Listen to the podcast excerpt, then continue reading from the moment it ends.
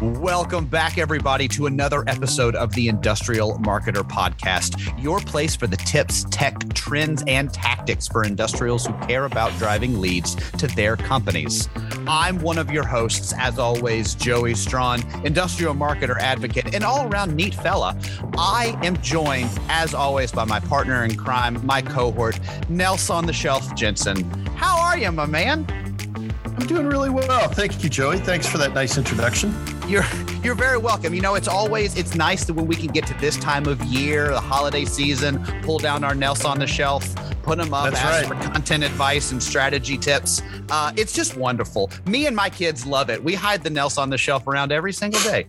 And Uh, you never know, right? You never know when you'll get some incredible insight from Nels on the shelf. There you go. Exactly. We come down every morning and then it's like, hey, write a case study. We're like, yay. oh, man. Uh, but today we're not talking about case studies now. Today, because we're still in our quarter of sales focus, it's the end of the year. People are setting their budgets, people are getting their proposals and items in line for next year. People are looking for those new sales that are going to really fill in their bottom line and their pipeline for 2022. And so this quarter, we're dedicating to all sales topics that are important to B2Bs and industrials dealing with these markets. The, the pandemic has set crazy supply chain problems. Companies are moving in all sorts of new ways and looking at new partners and whether they're going in the sustainability route or looking for cheaper partners and, and supply chain manufacturing paths. Everybody is looking right now to find their best and most ideal partners. And that's all what this episode is about, Nels. We, you and I are really hyper focusing in on the ICP or the ideal customer profile. Uh, now, in the wider sales world, that's a very general term. But Nels, you and I, we're focusing on the industrial B2B markets. And that's where you and I are going to live today. Uh, how excited are you to talk about this? Well, that's where that's where we live every day, Joey.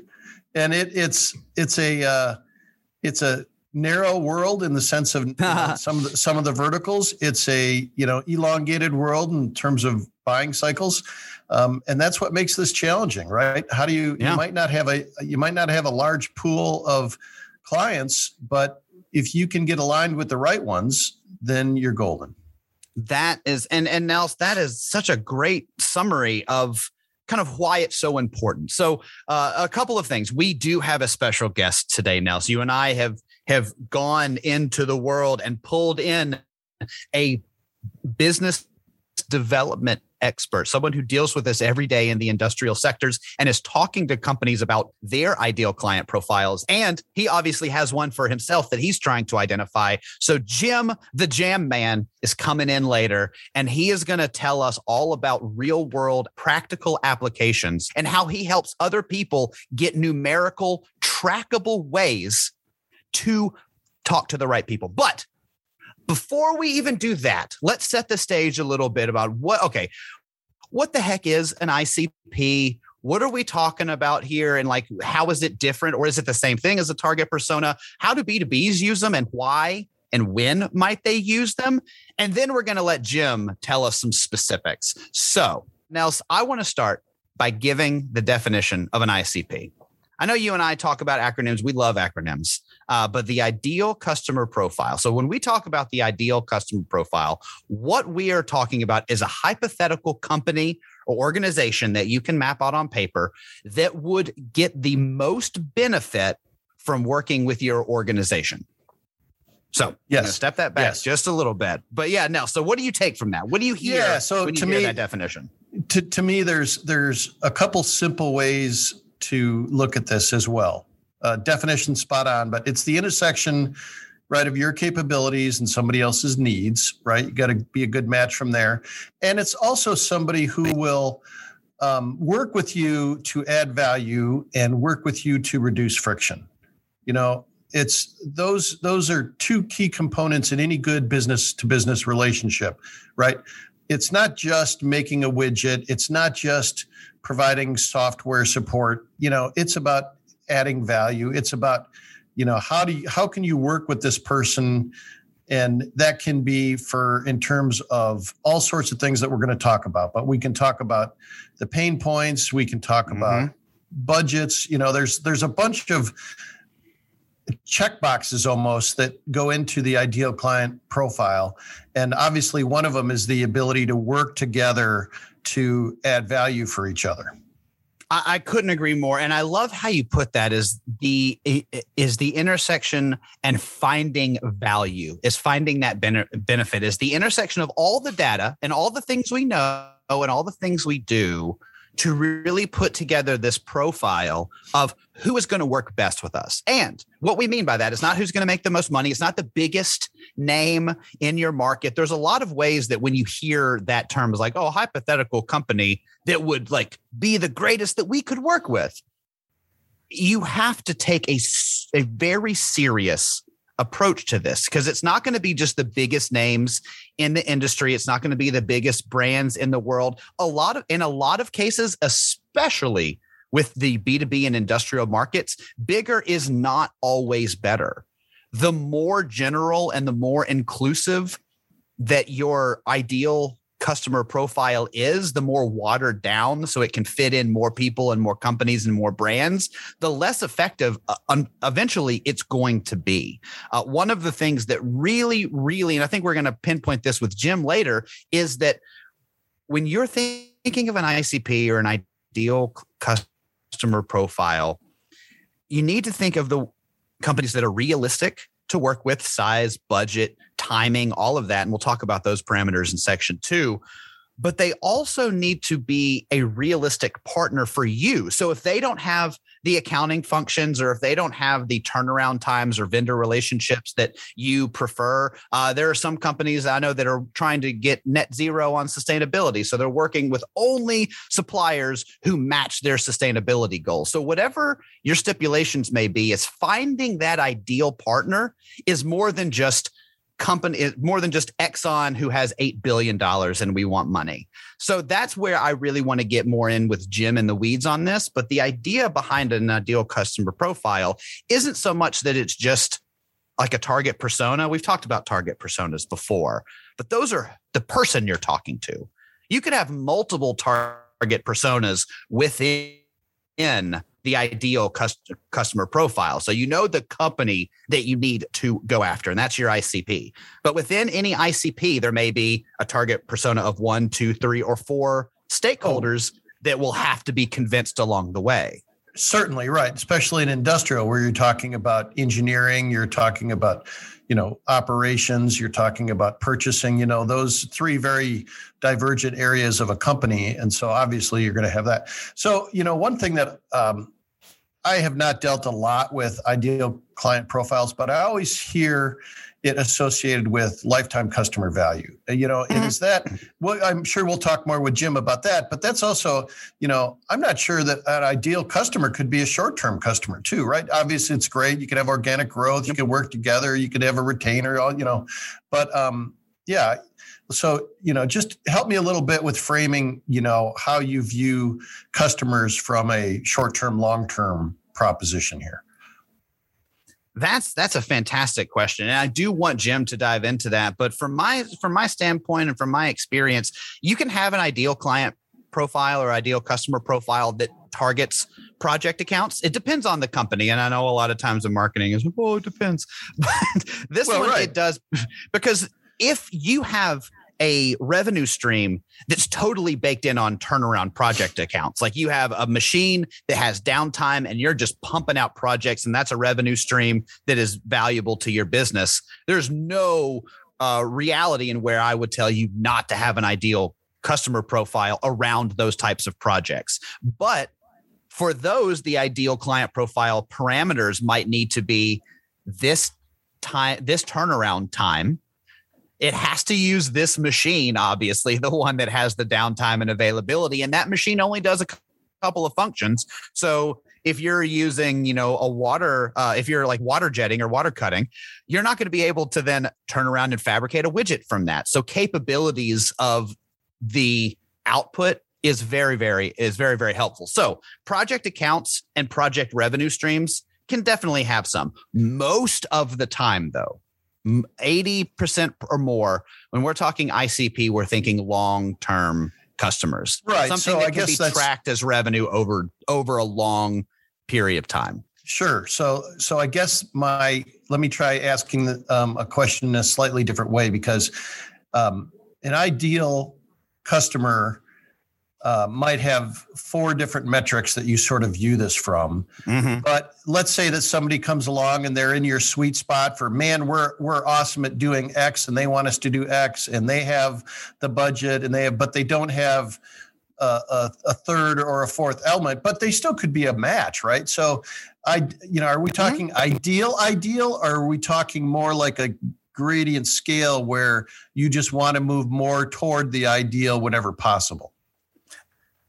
Man, you asked some tough, great questions, Nels. It it's more the second, I would say, because obviously, and Jim will tell you this because Jim's on the floor. He's on the ground floor doing this, and he knows that while you always have a framework, there are going to be situations that call for an audible or an extension yeah. or and we should pivot. we should hit we should hit Jim up with this because this yeah. is the world he lives in. Yeah. Because that's yeah. that's probably what you're looking for. And I don't want to put words in his mouth and I'm gonna if he says 80 20, I'm going to just burst out laughing. But probably 80 20 is you want to have confidence enough in about 80 uh, 80% of them. But you know that 20% of them are just going to be all over the place. You may have these parameters and these elements but they don't have the budget. But that's okay because right. you can it could be a door into a larger project or someone that they're a vendor with that you need a collaboration with. So yeah, there are so always going to be those side steps. I'd say 20 to 30% of the time. But for most of it the core you're trying to find something that will meticulously turn around consistent quality. Um, and that's it's sort of the same idea as you know, Nelson, when you and I are talking in the marketing sense of like a marketing qualified lead or a sales qualified lead. It's a little bit of that is where we have scores, we have very specific parameters and ideal worlds. But man, if someone is just the perfect fit and they are not taking the activities that get them the score they need, and we notice them, we still have to pursue that sale. That's still an opportunity. Um, so yes, we can talk about we can talk with Jim about where you pivot and how often you know that becomes valuable. But at some point, you have to be able to draw the line and say, you know what, that doesn't fit. Like that's a deal. That's a deal breaker. Sure. Yeah. To to quote Thirty Rock. and so that and that's, that's, a very all, good question. Like customer lifetime value and those budgets. Uh, Exactly. Um, those are things that everyone is always thinking about when they're putting these ideal client and customer profiles together. Um, you know, I think I think we should probably mosey on down to the shop floor and see what Jim has to say because I keep almost putting words in Jim's mouth, and I think he's just going to be able to tell us exactly how he's helped customers and clients talk about this and approach this and think about this. And so, if we really want to give value to the industrial marketers listening to this episode, we got to get down to the shop floor and have Jim start telling them what's what. Let's do it. All right, Nels, let's head on down and meet some Jim the Jam Man. Oh, Nels, we made it to the shop floor. Welcome, welcome to the shop floor with me. Uh, are you ready to dive in and actually talk about ICPs and how to put them to use with someone who does it for real? Yeah, this is going to be a good segment. Let's go. Okay, I, I, am so excited. We teased this earlier on in the episode, but we have a, a, business development professional. This is a guy who works in the industrial spaces. He lives around B2Bs. He's talking to industrial companies every single day. Um, we are so happy to have him on the Industrial Marketer podcast. Please, everybody, welcome Jim, the Jam Man Eisenbeck. How are you, Jim? Hey, Joey, I'm doing great. Thanks for having me. Oh, it is such a pleasure to have you here, Jim. Just to give you a little bit of uh, uh, context and catch up, we spent the entire first half of this episode talking about what an ICP is an industrial client or customer profile. And, you know, we are talking conceptually on how you put them together and when, you know, some times you might want to think about using them. But we really got to a point where we were thinking, you know, what's really going to put this into context for our listeners, for the people that are dealing with this on a day to day basis, is for us to actually talk to somebody who deals with this on a day to day basis. And when Nelson and I put our heads together, we couldn't think of anybody more qualified to talk about ICPs and how to actually use them for a for benefit and to ID ideate on what is going to make and drive success for a brand than you. So Jim, thank you so much for for being our our expert on ICPs today. That's awesome. Looking forward to talking about it. Let's dive in. All right. So, okay. So here's the first question that I have for you. And, and we're going to start off general. I defined sort of my definition of, you know, the ICP, a hypothetical company that would benefit from, uh, you know, working with a company or a brand. But I want you to dive in a little bit deeper and tell me a little bit about what, how you define an ICP and who needs them. Gotcha. Well, an ideal client is a representative of that kind of company uh, organization that you would most like to do business with. Um, mm-hmm. it's you know from an organizational standpoint it's those companies that uh, you can best serve those companies who can derive value and actually benefit from what your organization provides.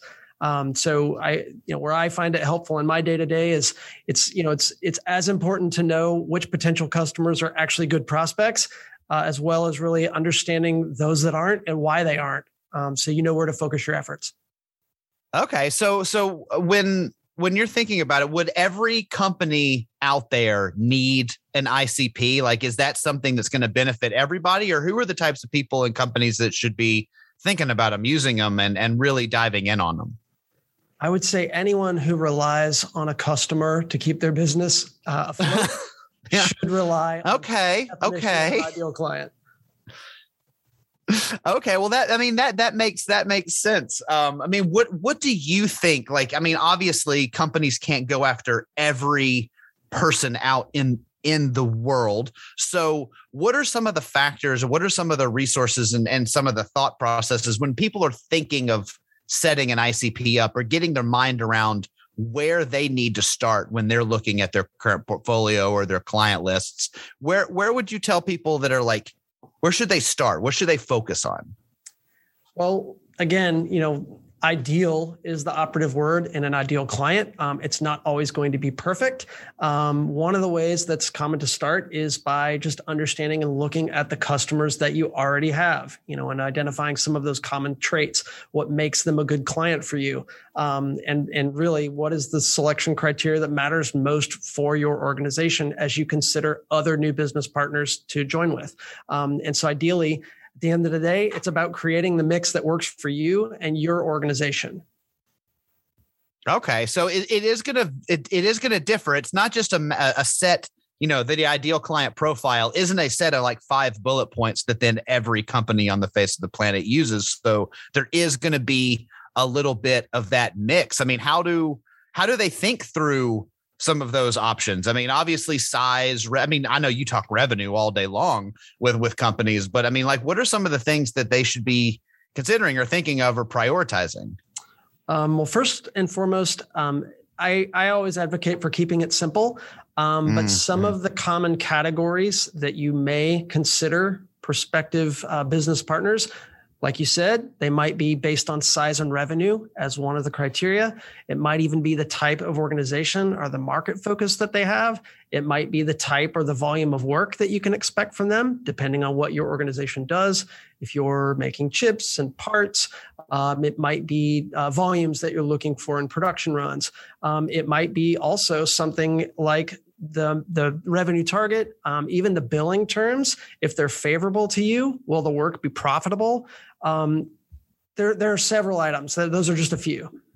Right. Well, I mean, wow, that's that's all. That's an awesome list. One of the things we talked about uh, and it kind of goes in with revenue and profit and generation is we talked earlier in the episode about like lifetime value and you know factoring in like the actual companies that that provide value to the to your universe and to your portfolio and to your business preferences and specialities and things like that. So I'm I'm happy to hear you say that it's like, you know, they value the solution. They work alongside, you know, the, the companies that you would work with. And obviously market focus, you know, you don't want to be targeting people that are outside your areas of, of expertise. So uh yeah, I can I could totally see those being a major thing.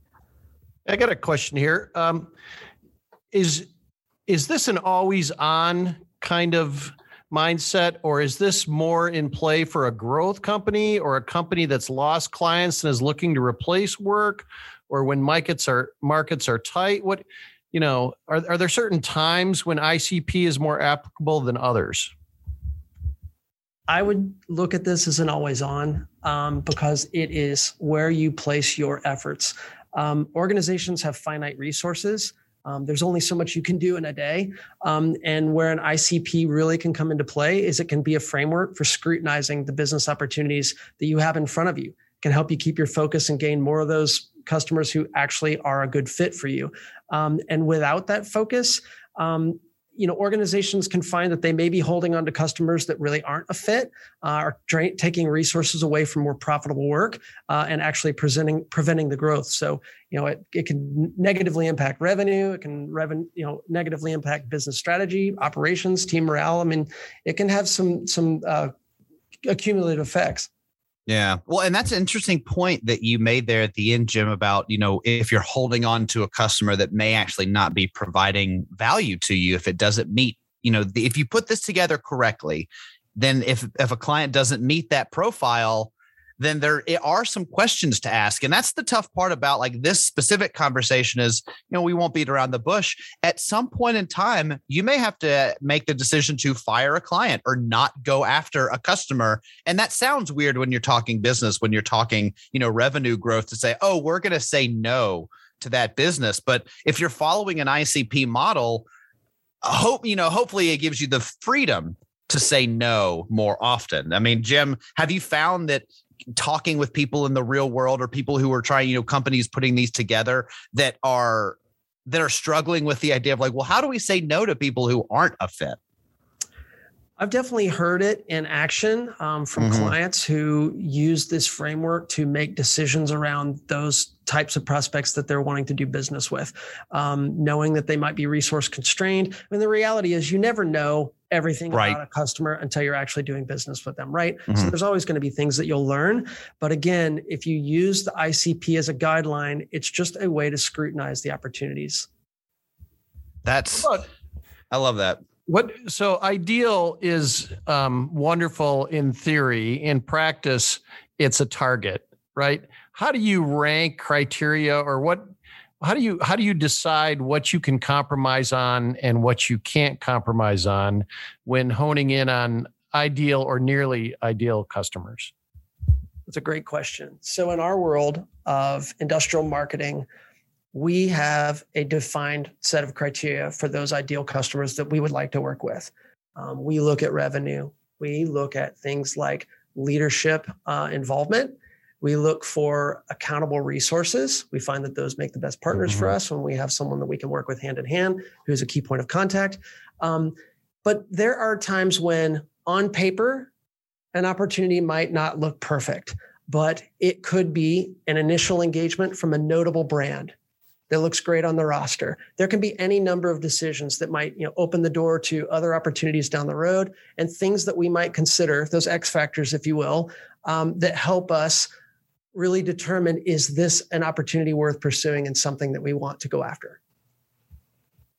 So there's always a little bit of, I mean, we live in the world of marketing. So there's always a little bit of it depends in there, Jim, as I hear it. So that makes me feel better because we always love our it depends answer in the world of marketing. So it sounds like there's a little bit of baked that baked uh, of that baked into the DNA uh, here. Now, Jim, you talked about putting this into practice and actually, you know, in a real world context, ideal is a key word. You had mentioned that earlier. So when it comes to the real world, and that's sort of what this on the shop floor segment is all about, is you know, for people listening to this, what are some real world examples? How have you seen this either benefit or be uh, something that someone had to acknowledge and create and then you know reap the benefits from? Like, have you seen this play out with real clients and real people that you've talked with?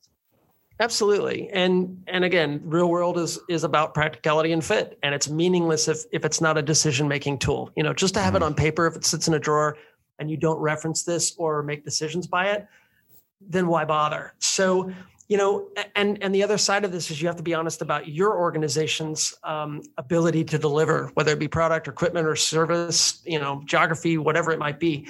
And so, um, you know, I would one of the questions that I always put on top of this is, you know, if it weren't for the financial gain or reward of doing business, is the company that you're targeting one that you would actually choose to work with?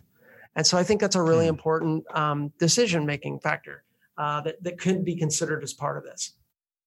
Yeah, that's that's an interesting one. Like again, it goes back to that. Would you say no if money wasn't a factor here? Like ideal world, would you want to work with this client? And if the answer is yes, then they fit into that, you know, ICP, they fit into that model and knowing and understanding what those parameters are per the context of the realities of, you know, your business uh, it it sounds to be extremely important. Uh, Nels, I've been I've been hogging Jim this whole time. Do, are, do you have anything that you want to ask before we kind of make him explain some more real world examples to us? Yeah, well, I, I think uh, I was going to ask about real world examples too. So let's just okay. skip to that. Can you, you know, even even in our own case, can you think of uh, of how somebody worked out maybe to be an ideal client, or conversely, maybe they didn't?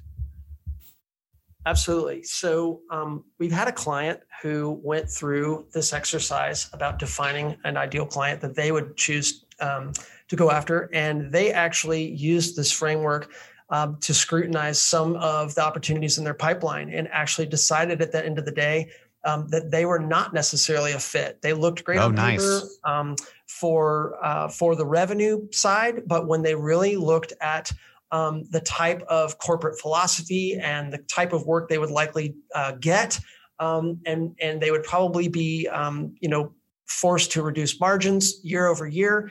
Um, they really looked at is this a business that's actually going to drive us forward, uh, and the decisions were ultimately no. And I think that that is that can be as important as to what you don't take on as is as to what you do. Mm-hmm.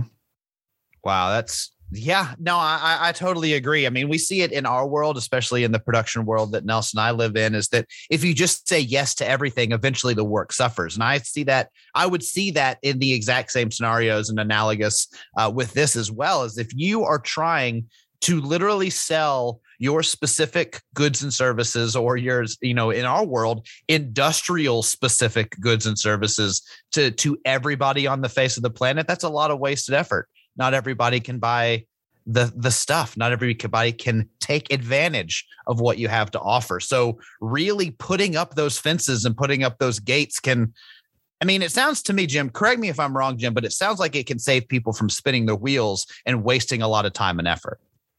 Agreed. I will say that aside from size and revenue and maybe market focus um, some of the things that can also be considered for what an ideal client might be is you know a client that pushes you um, to grow. You know if it provides significant growth opportunity if there's potential for more work um, if you know if they even can offer resources and insights that you might not have otherwise on your own um, and and ultimately uh, you know the ease of doing business. You know, do you like working with them? And right. will they likely be an advocate for you or provide referrals?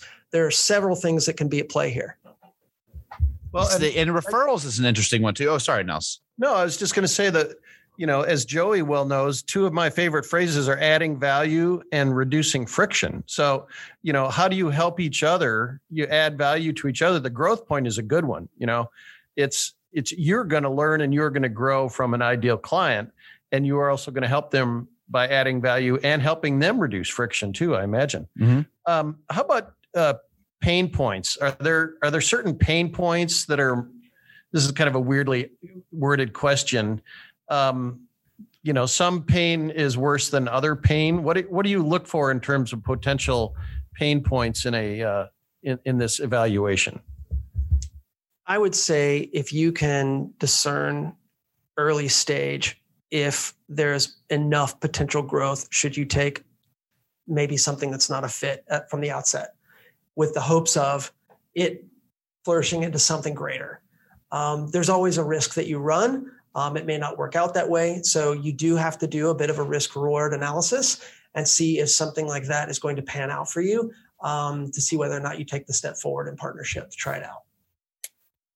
Yeah, that's that's. I mean, there's going to be risk in anything, and uh, Jim, I, I, you know, thank you for bringing that up and actually acknowledging that because it is a real, you know, stipulation in these. There is going to be risk in the unknown, but putting up those those ICP parameters, like we talked about, can at least give some version of clarity and help you have those those fence posts, those guideposts. But yeah, I, uh, you know, acknowledging the risk is an important factor. Um, you know, Jim, as we wrap up here, are there any kind of closing words or closing remarks that you want to leave people if they don't remember anything about what we've talked about today, which they should? Come on, guys, take notes while you're listening to this podcast. What are you doing?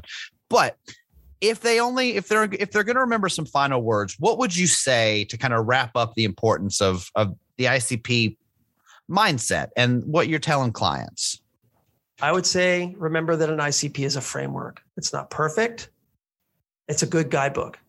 Um, another factor is that an ICP can actually help sales and marketing teams together to be more efficient and more effective in how they target, segment, even create content, personalize, uh, and even nurture customers and prospects through the sales process. So, this is a tool that can really bring harmony into two teams that really should be working together to ultimately help the organization grow through new business opportunities. Man, I, I, I couldn't have summarized that better myself. And what a great way. I mean, we're here near the end of our sales and sales enablement quarter on Industrial Marketer podcast. And so we're getting into the weeds of what really drives businesses and contacts and marketing leads that drive value and revenue for businesses. So Jim, thank you so much for for being here and chatting with, through this with us today. It's always uh, exciting for Nelson and I when we're talking with people who are living the things that we're talking about every day. This was great. Thank you.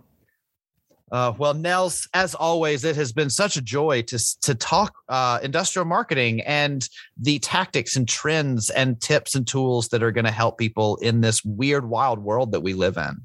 Yeah, one more one more power tool for the uh, toolkit. So I, it's, it's, I know it's it's exciting. I love the harmony with the you get the sales enablement on the back end of this, and uh, you really get cranking. This is good stuff it's it's connecting all the pieces it's connecting all the dots. You know what? You use the word and i'll i'll segue off that. It's harmonious and it's very pleasant. And honestly this is the season when all of that is happening. We're getting to the end of the year and it's so pleasant and harmonious and there's songs and bells in the air. And you know what should be in the air is you subscribing to the industrial marketing podcast the bell that should be ringing is the bell that dings every time we have a new episode coming out. Silver bells subscribe to our podcast podcast. And if you already are an industrial marketer listener, thank you as always for listening to our show this week. And if you haven't dived into the Industrial Marketer podcast website, it's industrialmarketer.com. And we have articles and educational materials galore on there. If you live in the world of B2B or industrial marketing, you, you need to start that website. You need to go find all the helpful stuff that we have there. Um, and until next time, I have been Joey on the Industrial Marketer podcast, and I've been joined by Nels as uh, as my fearless, fearless co-host. Nels, uh, until next time, I look forward to chatting with you about industrial marketing again.